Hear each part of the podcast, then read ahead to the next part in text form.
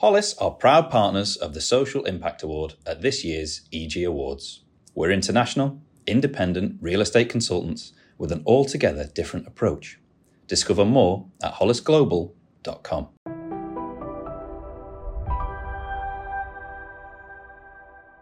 It's time for another episode of EG Like Sunday Morning, and this week I am joined by tireless news reporters Chanté Bohitige and Evelina Grecenko.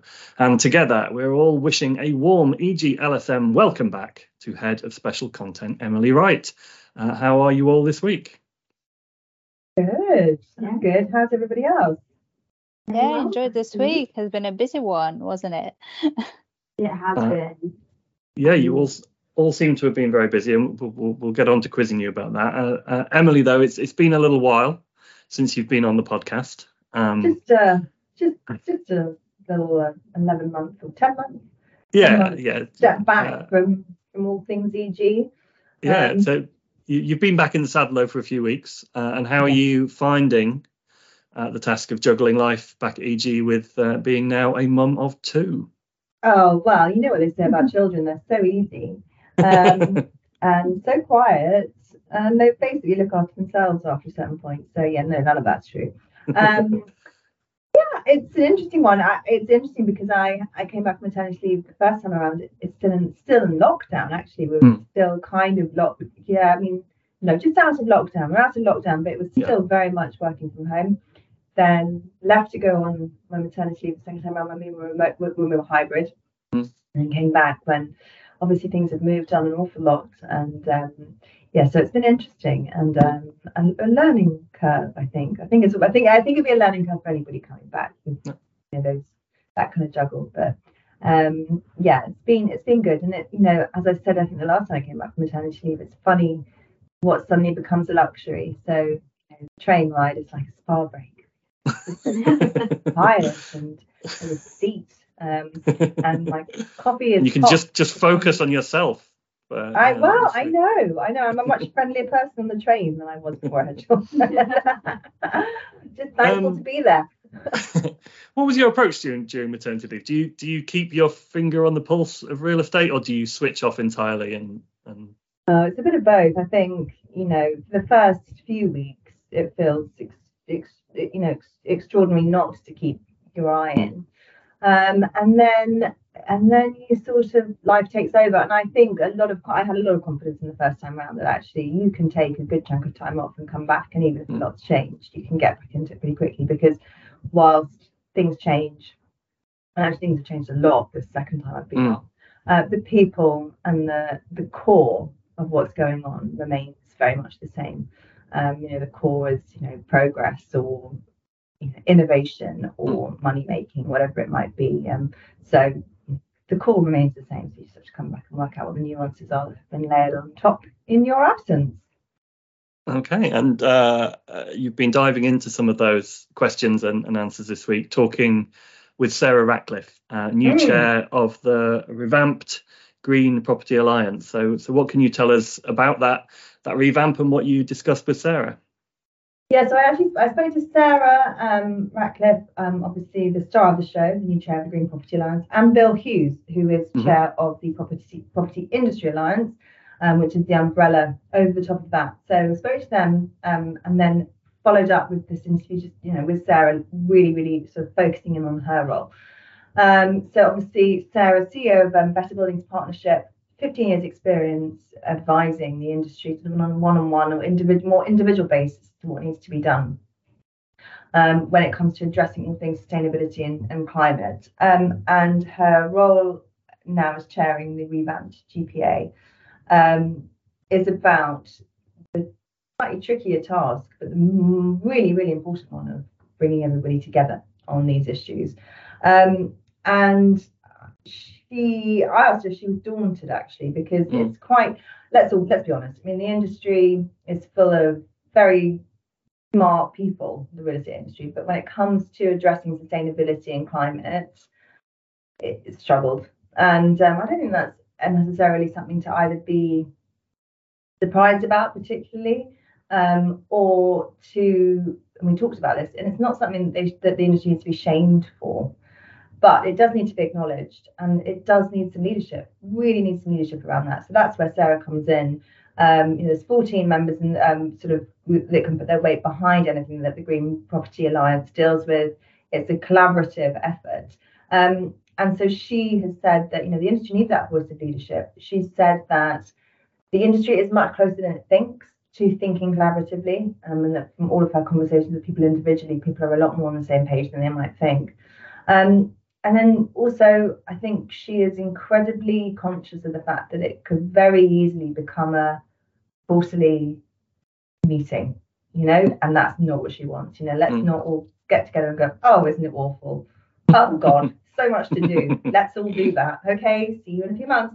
You know, that's not what it's mm. about. Is very, very much Sarah. Anyone who knows Sarah will know that when she sets out to do something, she, you know, that's what she's going to do. And so, um, real action points. They've got real focus area. And the other thing that she's mentioned, which I think is really good and really interesting to say up front, is that this is not about tackling everything, because that I, that is an impossible task. And I think that that's what the industry has struggled with so much. Is looking at, oh my God, there's so much to do. Well, now we're paralysed. Mm, mm, let's just let's just not do anything.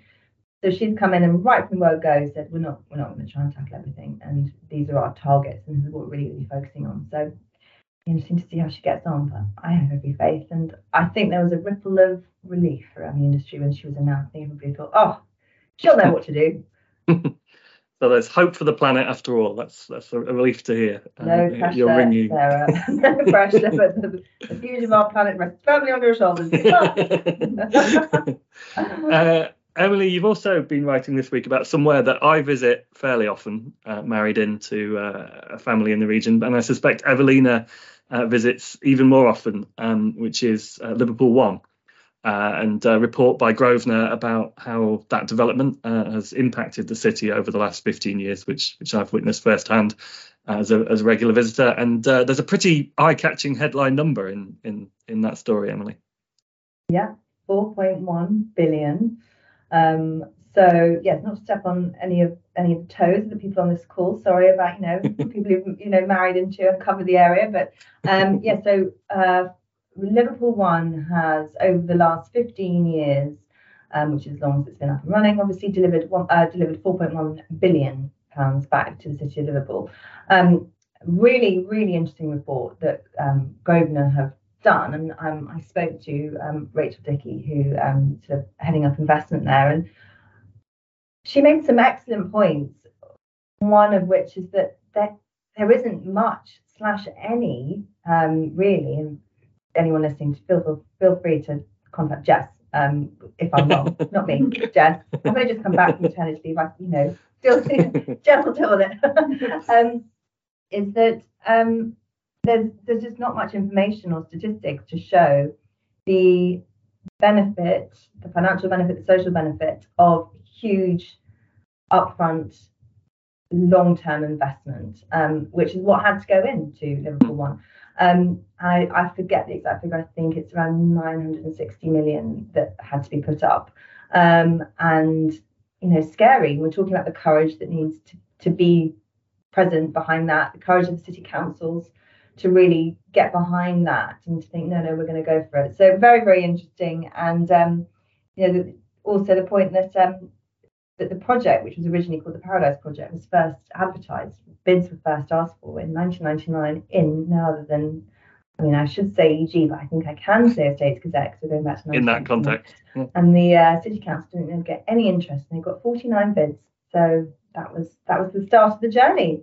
So yeah, 4.1 billion returns to the city, for an average of 4,700 jobs created locally annually, um, 390 million visits. I think I'm getting all these figures right, but yeah. yeah. Well done, well done, well done that, well done that project. yeah, Evelina, I'm sure you would sort of echo those thoughts on the impact that the development has had and continues to have on on the area that uh, you call home. Yeah, absolutely. I mean, you can't go through. Whenever I go to the city centre, popping up to Liverpool One is just like a must-have on a list. absolutely, yeah. I mean, it's, it's, definitely got got pretty much everything you want to want to visit in in the city centre. Um, now, Evelina, in addition to, to your northwest expertise, uh, we mm-hmm. we do of course also call on you as a guru of life sciences. Uh, and for this week's EG interview, uh, you met with the good folks at uh, Life Sciences REIT, uh, who, to me at least, sound like they should know what they're talking about. Um, mm-hmm. So, uh, who who were you speaking to, and, and what did they tell you about changing tenant requirements and, and how they're looking to keep ahead of the competition? Yeah, absolutely. I spoke with Simon Farnsworth. So it, it was um, another half year report uh, released by the company. So uh, they have to be transparent as they're the only listed vehicle. Uh, mm-hmm. on uh, related to life sciences real estate and so they offer that unique opportunity for shareholders so they have to be transparent they're releasing their results and we have an opportunity to track how's that property performing how are the rents moving so you know you don't get that opportunity with like more private company because they just mm. keep it off the record. So lucky us and well, lucky them. lucky them, yeah, absolutely. Yeah, because the rents are growing and it definitely benefits um, them. So yeah, it's been almost two years since they listed on the London Stock Exchange. So uh, they went straight into the buying spree. They acquired uh, many developments across the Golden Triangle, including uh, Cambridge, Oxford, and uh, London. Uh, so we are seeing how those are developing. So uh, what we've heard from Simon is that there is currently a switch to smaller requirements, and as they progress the development of their sites, they need to adjust the, to the those requirements. Uh, so yeah, that's been something mm. interesting to watch. But at the same time, uh, although the labs are becoming smaller and mm. uh, new startups are joining the communities, uh, the prices are growing. But mm. a good thing for them is that um, the occupiers. Um, a bit more resilient in this sector and a bit more happy to pay higher rent. So yeah, Life Sciences REIT is very happy where they are, and they're not planning at the moment to go out of the Golden Triangle. That's what I was told, but they're, they're still keeping their eye on other markets, like including Leeds, Manchester, Edinburgh. But it's just like the, the market environment didn't get to the certain level as it is in the Golden Triangle. Hmm. So is that is that sort of drive towards smaller spaces is that, is that does that come from uh, sort of greater innovation and, and people specializing in different different uh, technologies and and uh, sciences is, is that what makes for that demand? It could be. Uh, I mean, it's just like UK has great universities, so mm we have plenty of startups and they have to start somewhere. So uh, previously, uh, most of the incubator space were provided by universities, but now private developers are stepping in uh, to kind of expand in this space. So uh, to be honest, Life Sciences REIT have not only been the ones moving in that direction. We have seen mm. some uh, others too, like last week's Kadans. They've done some uh, shared lab space in Canary Wharf, and uh, like we're seeing at uh, bigger science parks uh, introducing those kind of developments like multi-tenant buildings, shared labs, incubators.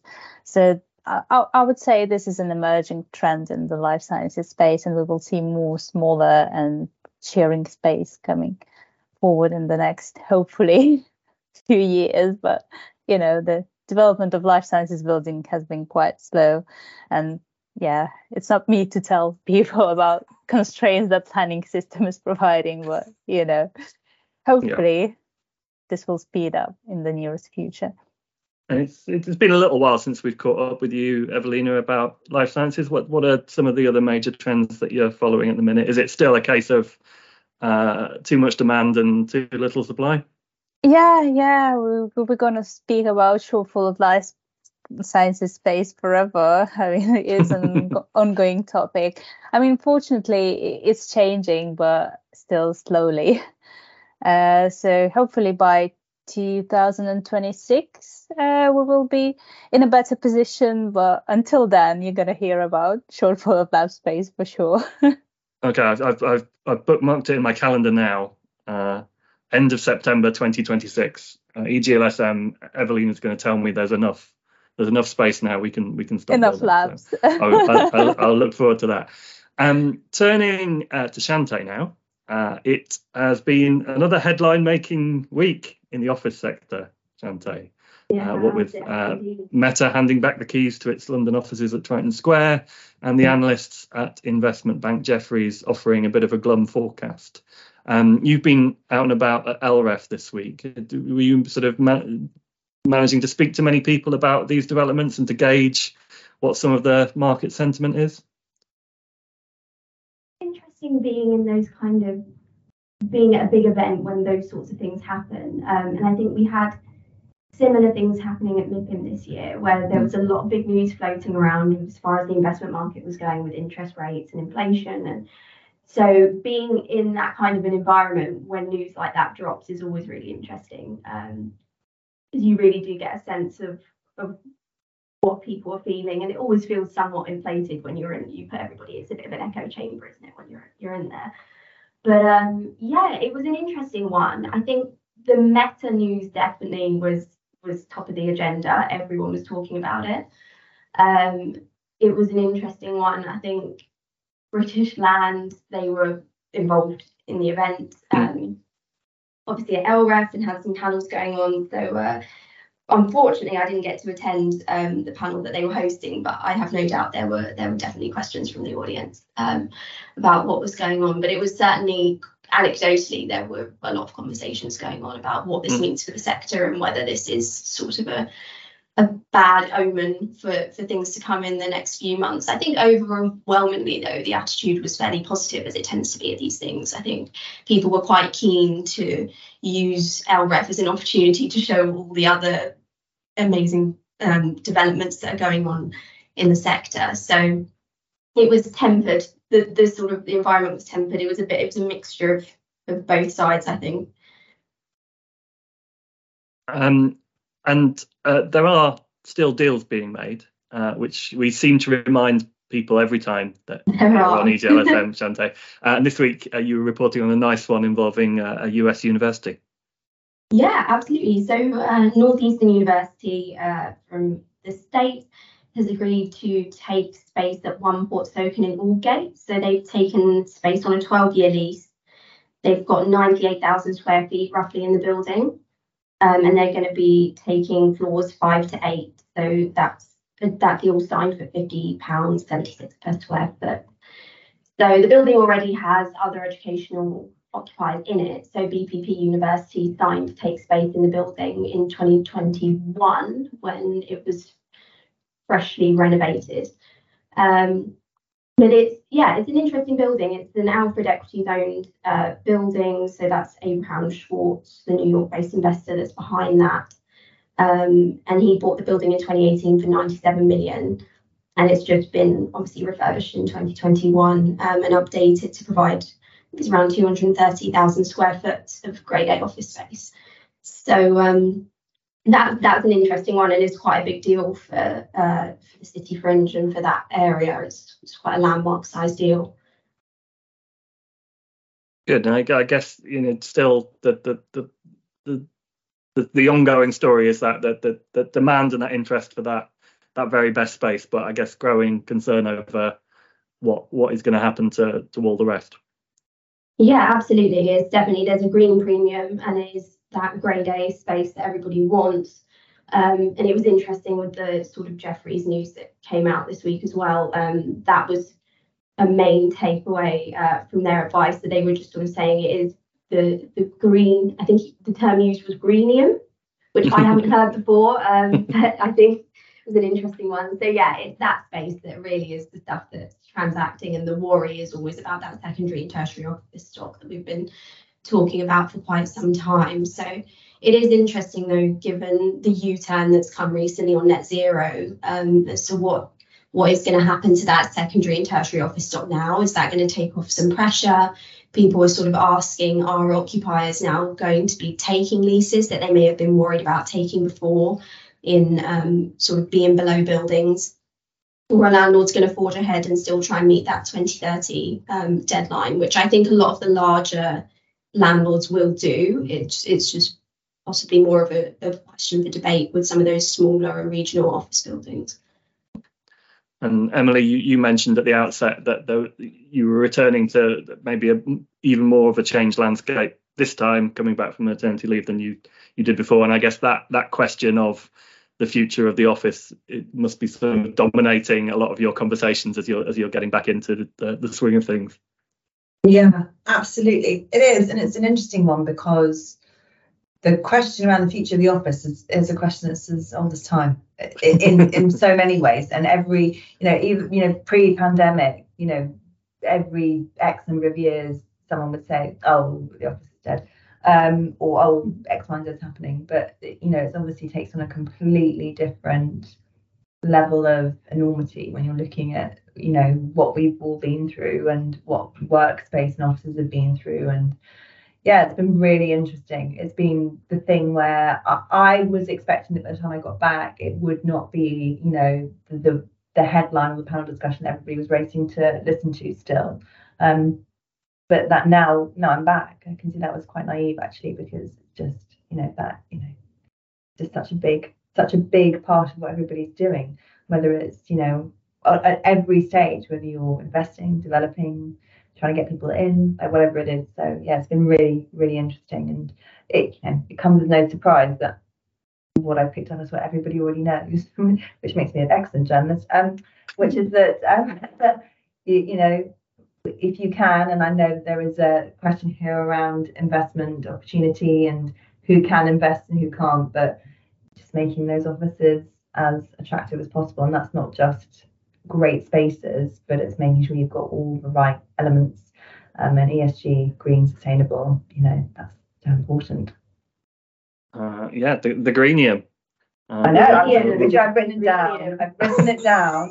So if anyone wants to look at my notes, there'd be like shopping list, shopping list, to-do list. What's a greenium? Um, yeah. Yeah. So true. Good stuff. Um, Mm. Uh, to Emily's no doubt delight, there's no time for a quiz this week, uh, but we do have just enough to uphold. Quiz. No, no, no. You gave me a mini quiz. You quizzed me on my own headline, which I thought was very, very mean. and it's a good job. It is a but good re- job that I have an excellent memory. it is. It is. You passed. Emma, okay, Emily wins this week's mini quiz. Uh, but we do. There is just enough time uh, to uphold another more recent tradition that, that she might not be familiar with, uh, as we ask DJ Chanté um, for to add another track to the ever oh, eclectic uh, EG certified bangers playlist. So uh, it's it's Sunday the first of October. Uh, we're we're heading into spooky season. Uh, is it the Sunday the first of October? No, is it? Yes. No, it's the 30th of September, isn't it? Yeah, it's, the, it's the 30th of September. 30 days yeah. of September, so it is the first. It is the first. That's yeah. right. Of course, I lost track of what day it was. Today. Uh, it is the first of October. It's, it's, the first it is, today. Yes, that's right. I haven't looked at the calendar yet. Uh, it's the start of spooky season, uh, so I don't know whether you've got anything that, that fits uh, that, Chanté. But uh, what have you got uh, for people to listen to on this fine October afternoon? I wish I did. I wish I had something that related to spooky season. That would be great, wouldn't it? Maybe I'll have to retrospectively next time my mom suggests something for spooky season um, that's a bit more tailored. Um, I'm going to go with something that I've been listening to quite frequently recently. It's not a new album, um, but I actually I mentioned this one. Shout out to Tim, uh, who's not here. I mentioned this one to Tim this week, and uh, he proceeded to. He was, I think, he was somewhat skeptical before I before he listened, um, but he proceeded to purchase and listen to the entire album in one fell swoop uh, and I think was a fan of it after after listening to the whole thing. So I'm going to go with "I Want to Thank Me" by Snoop Dogg, which I don't think I have on the playlist yet. So if I do, forgive me if I've just repeated something that we already have on there. Um, I think I think you're good. I think I think you're good. I mean, maybe. not not that not that not that persuading Tim to buy a CD is is that difficult. No, uh, no. I think just one mention is probably enough to, to add to the collection. Um, but yeah, I um, think it's a, it's a good one. It's the one. It's the song that gives the album its name. So yeah, 2019 Snoop Dogg. I want to thank me. Okay, everyone can go and, and listen to that uh, and the rest of the uh, the playlist. Uh, the link uh, in the description. Thank you, uh, to Chanté, Evelina, and Emily. It's been absolutely brilliant. Uh, once again, you've all been experts in your field. Thank you very much. Thank you. Who, pleasure. Uh, who knows who will be back with me next week uh, for another episode of EG Like Sunday Morning.